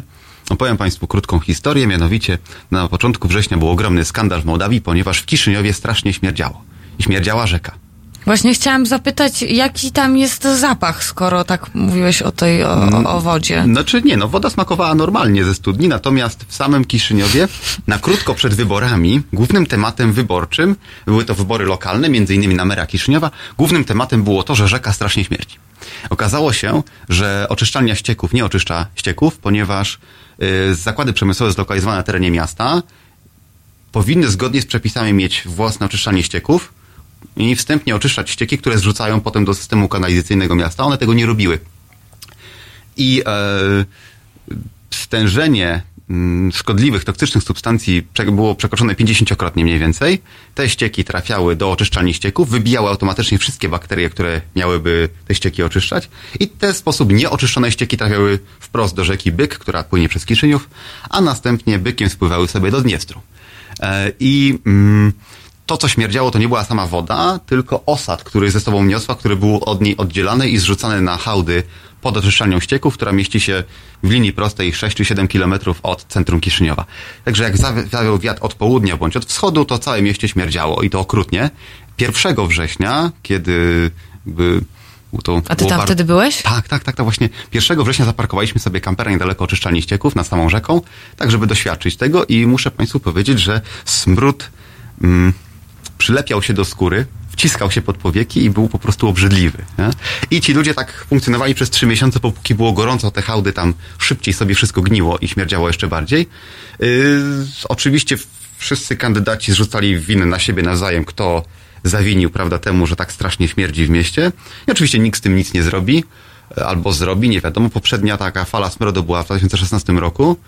Trochę z tym ówczesny mer Kiszyniowa coś zrobił, ale nie za dużo, bo sprawa wróciła. Chodziło konkretnie o geotuby, czy takie ogromne worki, do których się wlewa ścieki, woda sobie przecieka, osad zostaje. Yy, No tego tuby się skończyły, więc po prostu rzucali te te osady na hałdy. Hałdy śmierdzą bardziej. Tak. To jest chyba fatalna rekomendacja po prostu o Mołdawii, bo e, tutaj jeden z naszych słuchaczy napisał, że e, to chyba do Mołdawii się w takim razie nie wybierze. Moim zdaniem Teraz musisz się, odczarować się jakoś. drogi słuchacz wybrać. Mówiliśmy wcześniej o winie. Yy, Wino jest obsesją w tym kraju, ponieważ każdy właściwie, kto ma kawałek ziemi, ma też wino. Szczególnie w środkowej i południowej Mołdawii. Nikt praktycznie nie kupuje wina w sklepach, bo każdy ma jakąś rodzinę, yy, która mu to wino dostarczy w każdej ilości, albo można pójść na bazar centralny w Kiszyniowie i za dwa złote kupić półtora litra wina plastikowej butelce pomineralnej. To ekologia używamy jeszcze raz, prawda, wszystkiego. No tak. Ym, z w ogóle symbolem takim na wszystkich mołdawskich stronach z memami na przykład, to zawsze się musi pojawić butelka z winem, ta, ta butelka plastikowa po wodzie mineralnej oczywiście. I tak, faktycznie wino jest ich obsesją, wino mają bardzo dobre i jest to mocno kraj niedoceniany, jeżeli chodzi o winiarstwo, ponieważ oni nie potrafią się za bardzo zareklamować jeszcze, a bardzo często wysyłają swoje wino, znaczy wysyłali swoje wino do Rosji. Potem znowu tutaj analogię z naszą historią. E, Rosja wprowadza kolejne embarga na mołdawskie wino i musieli szukać innych rynków. I właśnie szukają aktywnie innych rynków, bo do 2006 roku 90% eksportu mołdawskiego wina szło do Rosji. Ale coś tam przepąkiwali o wstąpieniu do Unii Europejskiej i Władimir Władimirowicz postanowił ich ukarać za to. Yy, tak, Mołdawia jest krajem fascynującym że tyle, że jest tam bardzo mało turystów, więc gdziekolwiek się nie jedzie, można się czuć jak odkrywca, prawda? Oraz szczególnie jeżeli się wyjedzie poza Kiszyniów. Bo w samym Kiszyniowie, no to wiadomo, to jest stolica, nie? Natomiast w dowolnym innym mieście obcokrajowiec budzi zainteresowanie, ale takie życzliwe zainteresowanie i bardzo łatwo No właśnie, się jacy, zapoznać. jacy są Mołdawianie? bardzo są ciepli i otwarci, znaczy dla Mhm. obcokrajowców, mówię, że go ja doświadczyłem. Um, Mołdawianie są e, ciekawi innych i zawsze zadawali mi dwa pierwsze, w liście trzech pierwszych pytań, ktoś mi zadał, zawsze były dwa, po co tu przyjechałeś? Oraz skąd znasz rosyjski? To takie dwa pytania, które się na pewno pojawią, potem jest jakieś inne trzecie. Ja nie bym nie chciał orientalizować teraz tej Mołdawii, bo to nie jest tak, że tam mieszkają dzicy ludzie, którzy widzą, prawda, pierwszy raz białego, czy coś tego typu historie XIX-wieczne, kolonialne. E, oni po prostu albo emigrują i są emigrantami zarobkowymi w innych krajach, a jak siedzą u siebie, to nie stać ich na podróże zazwyczaj, bo średnia pensja w Mołdawii wynosi 3,5 tysiąca lejów, to jest 700 złotych, a ceny są takie same jak w Polsce mniej więcej, nie? Więc żyje się ciężko. W związku z powyższym ludzie nie podróżują i jak przyjeżdża obcokrajowiec, to automatycznie wzbudza zainteresowanie, takie same jak wzbudzał zainteresowanie obcokrajowiec w Polsce w latach 90. Przynajmniej poza Warszawą, bo ja jestem spoza Warszawy i tak to u nas wyglądało. Także Mołdawianie są bardzo fajni, ja osobiście bardzo ich polecam. Oni są w pełni świadomi tego, że ich kraj jest no, słabo zarządzany, ich polityka jest skorumpowana maksymalnie i są świadomi wszystkich wad swojego kraju i tam ciężko znaleźć em, ludzi, którzy by próbowali wciskać, że Mołdawia jest najwspanialszym krajem świata i najpotężniejszym i tak dalej, bo to byłoby trudne. Natomiast y, w związku z tym, że oni mają pewien dystans do tego wszystkiego y, i są otwarci na obcokrajowców, to bardzo szybko można tam się z kimś dobrze zakumplować. Na tygodniowym wyjeździe można spokojnie spędzić u kogoś tydzień w domu. Znowu, nie mówię tutaj o orientalizacji i zażynaniu kozy specjalnie dla wielkiego gościa. Po prostu często się zdarza, że u kogoś połowa rodziny wyjechała za granicę i we wsi mieszka kilku członków rodziny i mają pusty dom. I nie ma problemu, żeby tam się do niego wprowadzić. Sam korzystałem z takiej gościny. O, proszę. Y, także y, tak. I, i Czegoś takiego, czegoś takiego w Polsce bym sobie nie wyobrażała. E, natomiast, e, natomiast e, chciałam tutaj Państwu powiedzieć, że słyszymy się za chwileczkę na zegarach godzina 12.25. E, natomiast tutaj zahaczyliśmy też troszeczkę a propos polityki i słabo zarządzanego kraju, więc do tego wrócimy już za moment. Natomiast teraz Parow, Stellar i Koko.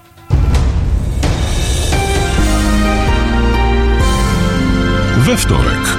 Od 21 do 23 telefony od Państwa odbiera Radek Masłowski. Rozmowa, dialog, zrozumienie i żadnej agresji. 21-23. Zapraszamy. www.halo.radio. Słuchaj na żywo, a potem z podcastów.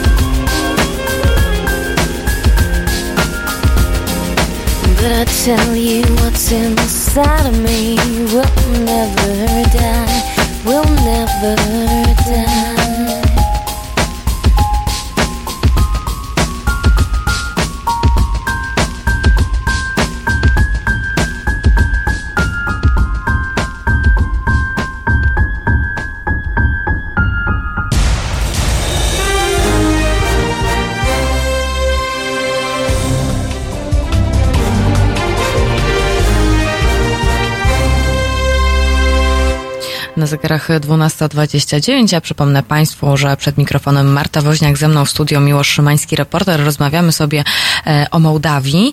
E, jeżeli nie słyszeli Państwo naszej wcześniejszej rozmowy, to tutaj zachęcam do tego, żeby e, odsłuchać podcastu. Już e, jutro będzie on dostępny na naszej stronie halo.radio. Na tejże stronie również e, można się e, dowiedzieć, jak wspierać e, nasze medium obywatelskie, bo gdyby nie Państwo, to nie byłoby nas i dzisiaj nie rozmawialibyśmy w studio. E, I oczywiście też e, już lecąc wszystkim, e, zachęcam Państwa tutaj serdecznie do kontaktu, czyli albo piszą Państwo komentarz na wideoczacie e, na YouTubie, albo kontaktują się z nami Państwo telefonicznie, czyli 22 to jest kierunkowy do Warszawy, 39 059 22 e, to jest nasz numer telefonu do studia. Natomiast e, można też e, wysłać maila teraz małpahalo.radio lub pisać na Facebooku. Uf, uf, uf, uf, uf. Zrobiło się trochę gorąco na, e, na naszym wideoczacie. Tutaj Państwo komentują, że e, mieli Państwo częściowo do czynienia z mieszkańcami Mołdawii. E, Jeden z naszych słuchaczy napisał, że kiedyś jechałem z Mołdawianinem z Krakowa do Zielonej Góry. Tak się zakumplowaliśmy przez drogę, że obaj mieliśmy problemy z wysiadaniem z pociągu, a gość jechał przez pół świata na ślub swojego przyjaciela z Polski. No dokładnie o tym mówiłem wcześniej. Tak. Mołdawie są bardzo, Mołdawianie są bardzo ciepli. Polecam Mołdawian. Tak. E, teraz rozmawialiśmy e, w przerwie, Państwo tego e, słyszeć nie mogli, ale rozmawialiśmy częściowo o polityce, a też rozmawialiśmy o tym, że jest pewien kraj, na który Mołdawianie patrzą z podziwem i to jest ciekawe. Y, tak, jest to Białoruś. Y, ponieważ oczywistym jest dla Mołdawian, że Polska to jest Zachód i tu w ogóle się nie ma co porównywać.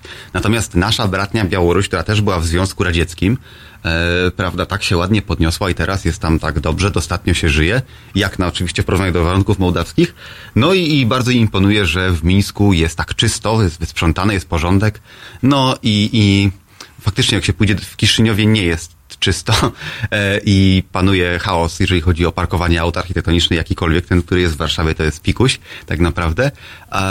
Więc tak, faktycznie Mołdawianom Białoruś imponuje i y, oczywiście nie porównują się z Litwą, Łotwą i Estonią, bo dla nich to też już jest Zachód i w ogóle on, Mhm. on, mimo że były w Związku Radzieckim, już dawno od niego odpłynęły, prawda? Natomiast jak ktoś sobie chce wyobrazić, jak wygląda, jak wygląda Mołdawia, a jeszcze w niej nie był, a pewnie był w Gruzji, bo to jest popularny kraj w Polsce, to Mołdawia wygląda tak samo, tylko nie ma gór i morza. Ale miasta wyglądają tak samo jak, mniej więcej jak w Gruzji. Okej. E, O Gruzji jeszcze nie rozmawialiśmy e, podczas naszych sobotnich spotkań w Halo Radio, ale to na pewno z pewnością trzeba będzie nadrobić. Ja czekam na jedną gościnę w związku z tym, e, ale do Warszawy ma trochę za daleko. Chodzi mi tutaj o Stasię Budzisz i jej książkę e, Pokazucha, więc tutaj tak e, Pozdrawiamy Stasię. po, po, pozdrawiam, pozdrawiamy Stasię bardzo serdecznie. E, Natomiast tak, e, wróćmy do polityki. Jeżeli sobie Państwo wpiszą e, Mołdawia News e, w wyszukiwarce internetowej, to no nie ma tam jakichś takich szczególnych newsów. No wiadomo, że jeżeli jakiekolwiek, jakiekolwiek państwo y, wpiszemy, to zawsze są e, kwestie związane z polityką, z wybieraniem rządu, z wyborami i tak dalej, i tak dalej, i tak dalej. E, I jednym z ostatnich newsów, który można przeczytać, on jest z czerwca, jest związany z tym, że w pewnym momencie w Mołdawii funkcjonowały ze sobą dwa rządy. No i w czerwcu doszło do, jeden odpuścił z tych rządów. Jak wygląda ta polityka w Mołdawii? Żeby to opowiedzieć jakoś tak bardziej składnie, to musiałbym się cofnąć do 2009 roku, a może i nawet do czasów upadku Związku Radzieckiego, bo to wszystko jest ze sobą mocno powiązane. W największym skrócie mówiąc, ym, pierwszych raz, dwa, trzech prezydentów Mołdawii to byli, byli członkowie biura politycznego Komunistycznej Partii Związku Radzieckiego. Ostatni z nich e, zakończył swoją kadencję w 2009 roku. W latach 2001-2009 w Mołdawii rządziła Partia Komunistyczna Republiki Mołdawii e, z sierpem i młotem. E, jedyny, taka, jedyny taki kraj w Europie, którym oficjalnie rządziła Partia Komunistyczna. E, w 2009 roku odbyły się wybory. Wybory te zostały na pewno częściowo sfałszowane, na pewno dochodziło do nadużyć. Co do skali, to była ona różna, natomiast wedle różnych źródeł. Natomiast na pewno były. I sytuacja była taka, że ludzie wyszli na ulicę. To było w kwietniu 2009 roku. Mołdawia y, zapisała się w historii świata jako pierwszy kraj, w którym wybuchła Twitterowa rewolucja, ponieważ protesty zaczęły się od Twittera właśnie, ponieważ dziennikarka Na- Natalia Morari napisała tweeta do znajomych, że zbierzmy się wszyscy pod parlamentem i przynieśmy róże, czy tam inny kwiat, żeby pokazać swój, y, swój, y, swoją niezgodę na, na fałszowanie wyborów. Tych ludzi przyszło 20 tysięcy, a nie kilkadziesiąt, jak się spodziewała. Siłą rzeczy, jak jest duży tłum, zaczęły się jakieś zamieszki. Skończyło się tak, że tłum wszedł do budynku parlamentu, do budynku, do siedziby prezydenta, do budynku, który jest siedzibą rządu, no to wszystkie obok siebie e, w centrum Kiszyniowa. E, Zostały te budynki zdemolowane, splądrowane, podpalone. E, Kilka dni trwały zamieszki, było pałowanie, były aresztowania, było kilka osób, które zostały przez policję zakatowane na śmierć i wywiezione pod miasto też. E, Odbyły się, że zbierała się w trybie pilnym I to komisja było w wyborcza. 2009 roku, tak? Tak, początek kwietnia. E, zebrała się komisja wyborcza w trybie pilnym, przeliczyła głosy, orzekła, że nadużyć nie było. No więc protesty były mm, kontynuowane, że tak powiem. Em, no i sytuacja była taka. Partia komunistyczna zdobyła e, 60 miejsc w parlamencie na 101, a 41 inne partie. E, Zgodnie z mołdawską konstytucją, żeby wybrać prezydenta, trzeba mieć 61 głosów w parlamencie. No i opozycja trzymała się sztywno, nie odpuścili. Dwa razy nie został wybrany e, nowy prezydent, więc się rzeczy zgodnie z konstytucją rozpisano nowe wybory. W tych wyborach partia komunistyczna zdobyła 48 miejsc, opozycja 53, opozycja stworzyła rząd i postanowiła wybrać swojego prezydenta, ale nie mogła, bo nie miała większości. Więc rok później odbywają się kolejne wybory, już mamy 2010 rok. Opozycja zdobywa 60 miejsc w parlamencie, komuniści 41, więc dalej blokują wybór prezydenta. Yy, No i trwało to 3 lata. W 2012 roku udało się wybrać prezydenta w ten sposób, że trzech posłów partii komunistycznej przeszło do y, opozycji. Odbudowali jakby nieistniejącą do końca partię socjalistów Republiki Mołdawii, która aktualnie rządzi. I w tej trójce był Igor Dodon, aktualny prezydent, i Zynaida Gryczani, aktualna przewodnicząca parlamentu. Jedni mówią, że oni wykazali się odpowiedzialnością, że nie może być tak, że przez trzy lata kraj nie ma rządu, a inni mówią tak, że oligarcha, który de facto rządził wtedy Mołdawią w lat plachotnych, po prostu zapłacił im po milionie euro od łebka za, za głosowanie za ich kandydatem na prezydenta.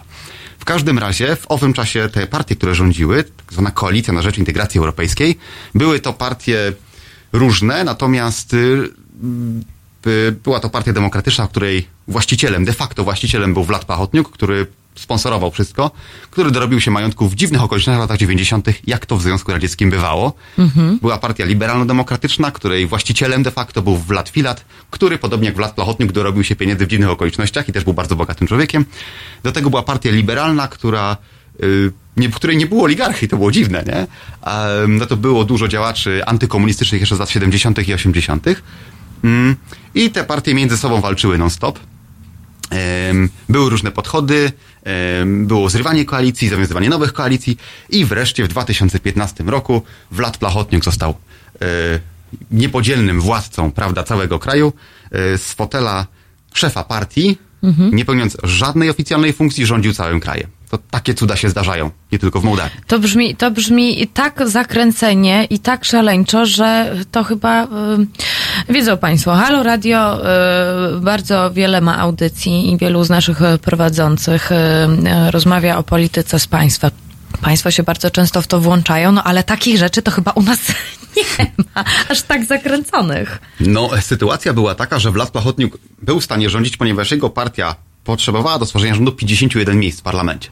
On miał około 30 zazwyczaj i brakujące głosy podkupywał z innych partii. Po prostu dawał ludziom pieniądze do ręki, żeby głosowali w określony sposób, albo członkowie innych partii decydowali się na przejście do jego partii. Osobiście spotkałem się z wójtem pewnej gminy, który był członkiem partii liberalno-demokratycznej.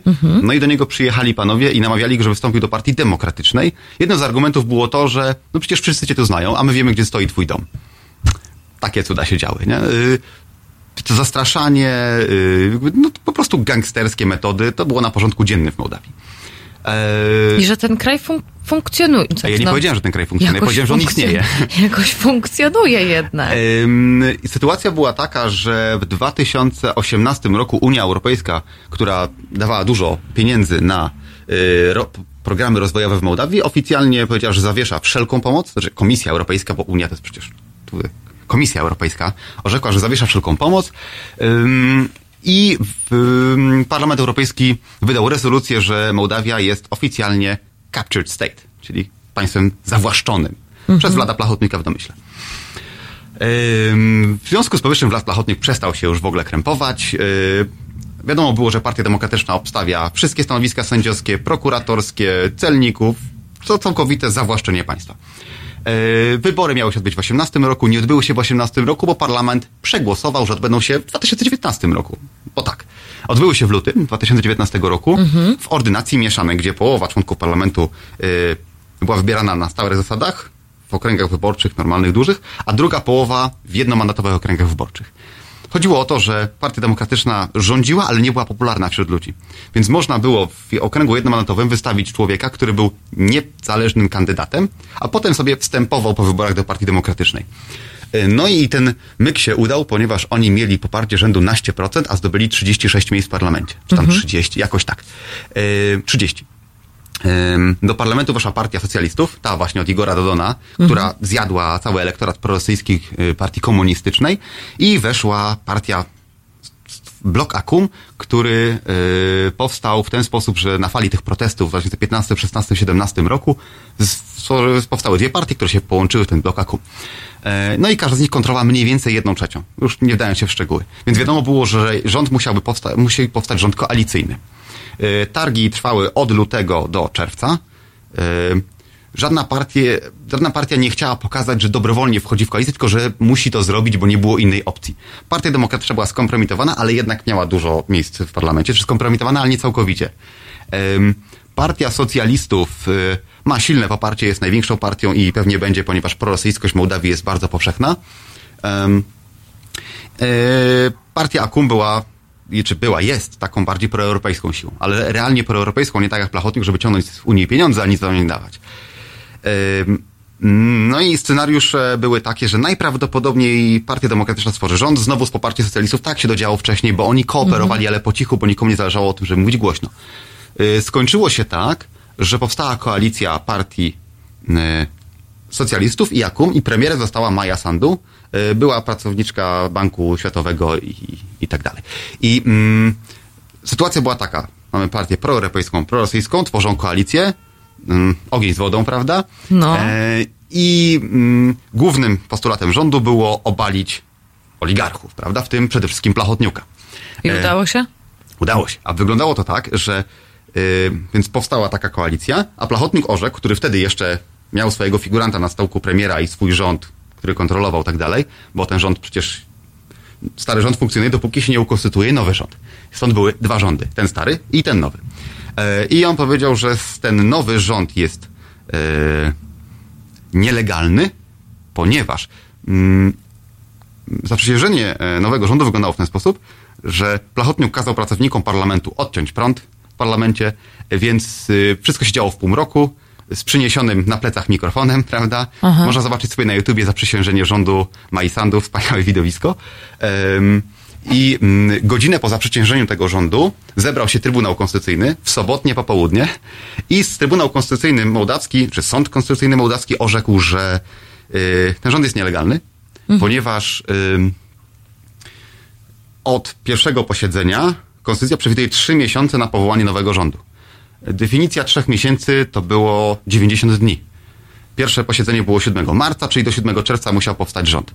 A mm, koalicjanci stwierdzili, że trzy miesiące to znaczy, czy, wróć, że nieważne, chodzi o technikalię. Według jednych trzy miesiące mijało 9 czerwca, według y, Trybunału Konstytucyjnego 7 czerwca, a powołanie było 8 czerwca.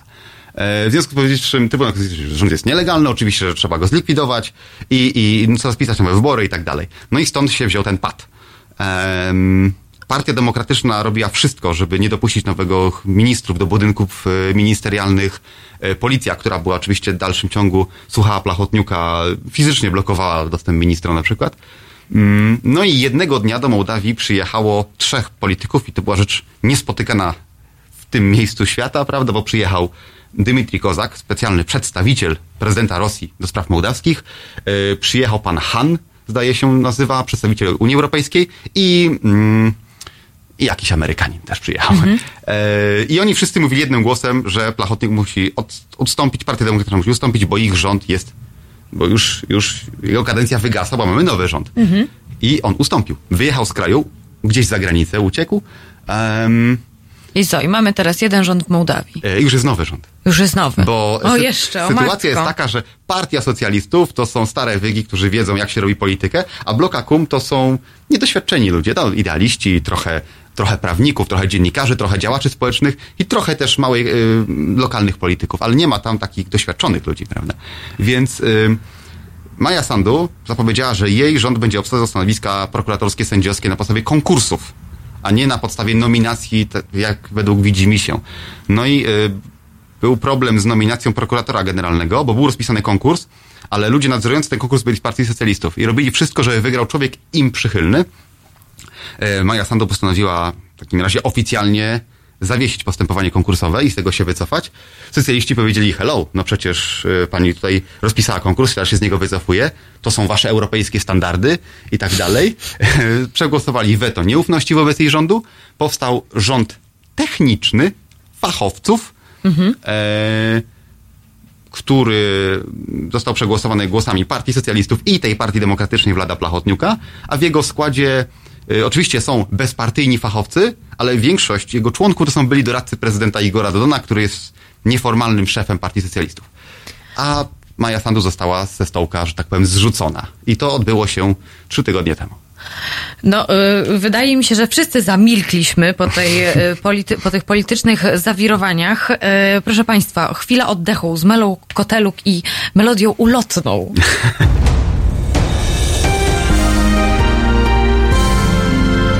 środę Od 19 do 21 Halo Tuzienia, czyli Eko Agata Skrzypczyk i jej zielony świat.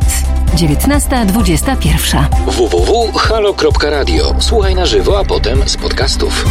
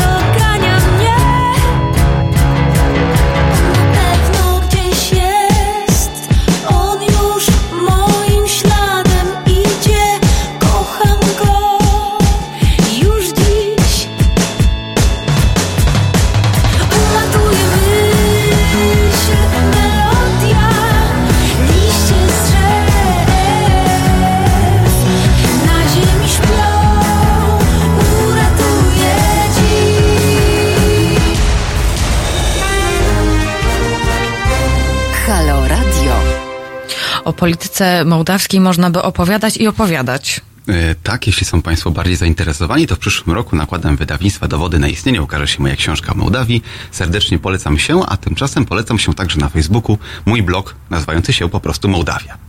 Aha, po prostu Mołdawia. Tak jest. Nie masz tam imienia i nazwiska? Miłosz Nie. Szymański? Nie, Mołdawia. Łatwo znaleźć dzięki temu. No dobra, okej, więc w takim razie polecamy Państwu tutaj i w przyszłym roku śledzenie premier em, wydawnictwa Dowody na istnienie, a także mogą na Facebooku Państwo się dowiedzieć trochę więcej o Mołdawii, bo e, okazuje się, że ten mały 3,5 milionowy, 3,5 milionowy Mm, kraj Już zostały dwa miliony. Aha, już dostały. Okej, no to dwumilionowy kraj e, jest jednak e, no, no, no niesamowitą, niesamowitą, niesamowitą przestrzenią. E, Na zegarach 12.50 i powoli niestety musimy się z Państwem żegnać, ale Miłosz obiecał mi ciekawostkę na koniec. Tak, chodzi o żubry. Em, I to, tak, to będzie taki piękny koniec akurat naszego dzisiejszego sobotniego spotkania w Halo Radio, bo zaczynaliśmy od zwierząt i skończymy ze zwierzęciem. Tak. Historia leci w ten sposób. Był sobie pan imieniem Dragosz. Dragosz został wysłany przez króla węgierskiego Ludwika, no, żeby przeszedł, Ludwika znanego w Polsce jako Ludwik Węgierski, też król Polski, został wysłany na drugą stronę Karpat, żeby założyć węgierską administrację, taką marchię graniczną dla lepszej obrony przed Tatarami. W połowie XIV wieku to było. Dragosz się tam wybrał i legenda głosi, że kiedy już przekroczył te Tatry, że Karpaty, e, zobaczył wielkiego, potężnego żubra i postanowił na niego zapolować. I gonił go długo e, i żubr by uciekł, gdyby nie dzielna suka o imieniu Molda, która cały czas goniła żubra i szczekała za nim. Żubr został wreszcie dopadnięty nad brzegiem rzeki, do której wszedł. Wbiegła za nim Molda, Molda utonęła, żubr został upolowany, była wielka uczta wyprawiona. E, ku czci, e, prawda, dzielnej suki, która nie odpuściła, nazwano rzekę Moldowa, a krainę wokół niej Moldawia właśnie. Żubr trafił na e, herb Mołdawii i do dzisiaj jest, zobaczcie Państwo, jest flaga Mołdawii, na środku jest orzeł, a orzeł na piersi ma łeb żubra. E, Nawiasem mówiąc, identyczny łeb żubra jest w herbie Maramureszu, tego regionu, z którego pochodził Dragosz, ale to jest inna sprawa. E, żubry w Mołdawii zostały wybite w XVIII wieku, do ostatniego. I w Mołdawii żubrów nie było. Aż do 2005 roku, kiedy to trzy żubry przyjechały do Mołdawii z Puszczy Białowieskiej. Były to dwie krowy i jeden byk. Byk o pięknym imieniu Podrywacz. Em, żubry te zostały zaimplantowane w Parku Narodowym Lasy Książęce nad Prutem. No i dziś żubrów w Mołdawii jest siedem. E, I jest już ich tak dużo, że Mołdawia planuje coś z nim, że pozamieniać je troszeczkę i żeby ubogacić pulę genetyczną stada, chcą dwa byczki wymienić na dwie e, jałówki, prawda, z Puszczy Białowieskiej, ale po tej e, białoruskiej stronie, prawda. Tak sytuacja wygląda z żubrami w Mołdawii. A jeden z najważniejszych klubów piłkarskich Mołdawii nazywa się Zimbru Kiszynał, czyli żubr Kiszyniów, prawda. I też ma oczywiście żubra w herbie. Miłosz, bardzo, bardzo Ci dziękuję za nasze dzisiejsze spotkanie. E, Tutaj Państwa cały czas odsyłam e, do śledzenia e, na Facebooku Miłosza strony. Po prostu wpisujemy Mołdawia i znajdujemy. Natomiast tak, no musimy się już dzisiaj pożegnać. Jeszcze raz bardzo Ci dziękuję za Ja dziękuję. przybycie.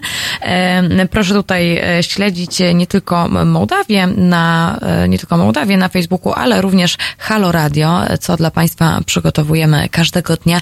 Jutro będziemy obchodzić dwumiesięcznicę dokładnie, tak. Wystartowaliśmy 1 października, jutro jest 1 grudnia, także e, tutaj e, możemy razem świętować. E, Proszę Państwa, słyszymy się już w przyszłym tygodniu o tej samej porze, o godzinie, między godziną 11 a godziną 13. Jeżeli nie wysłuchali Państwo całej audycji, a są Państwo zainteresowani, albo są Państwo zainteresowani, nie wiem, tematem Holandii, e, o której w zeszłym tygodniu rozmawialiśmy, czy Gibraltaru, e, to tutaj zachęcam do podcastów. Podcasty można znaleźć e, łatwo i bardzo prosto, to znaczy na stronie halo.radio, tam w zakładce audycje i w zakładce podcasty są. Przy okazji przypominam o wspieraniu Halo Radia, naszego medium obywatelskiego, bo jesteśmy dla Państwa i dzięki Państwu i bez Państwa nie będziemy funkcjonować. No i bez Państwa też nie byłoby jutro e, dwumiesięcznicy naszej Halo Radiowej. Dosyć mojego gadania. Bardzo Państwu dziękuję za te dwie godziny wspólnie. Już za chwilę Jakub Dymek. Pozdrawiam. Usłyszymy się już e, za tydzień w sobotę. Dziękuję i do usłyszenia.